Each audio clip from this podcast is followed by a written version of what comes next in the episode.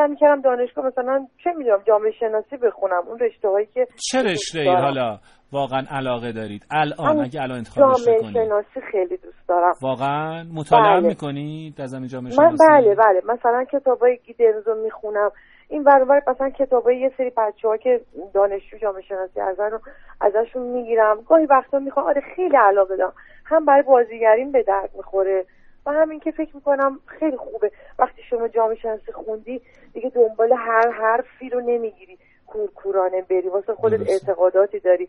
مثلا داشتم ما چگونه ما شدیم صادق با کلامو میخوندم، البته شما که ماشاءالله خودتون خدای واقعا سوادی و من خیلی لذت میبرم از سواد شما همیشه، چون ما واقعا آقای حسنی آدم با سواد کم داریم، اصلا به تحصیلات دانشگاهی هم نیست واقعا سواد، اینکه شما اصلا مطالعه آزاد داشته باشی. ولی اینی که مثلا میخونم میگم خب اگه مثلا توافق هستی انجام میشه خیلی سریع ذوق نکنم، اگه مثلا فلان چیز بشینم واقعا به آیندهش بکنم، مثلا اهدام ترکمانچایی هم که بحث شد چه اتفاقاتی پشت بندش افتاده شد.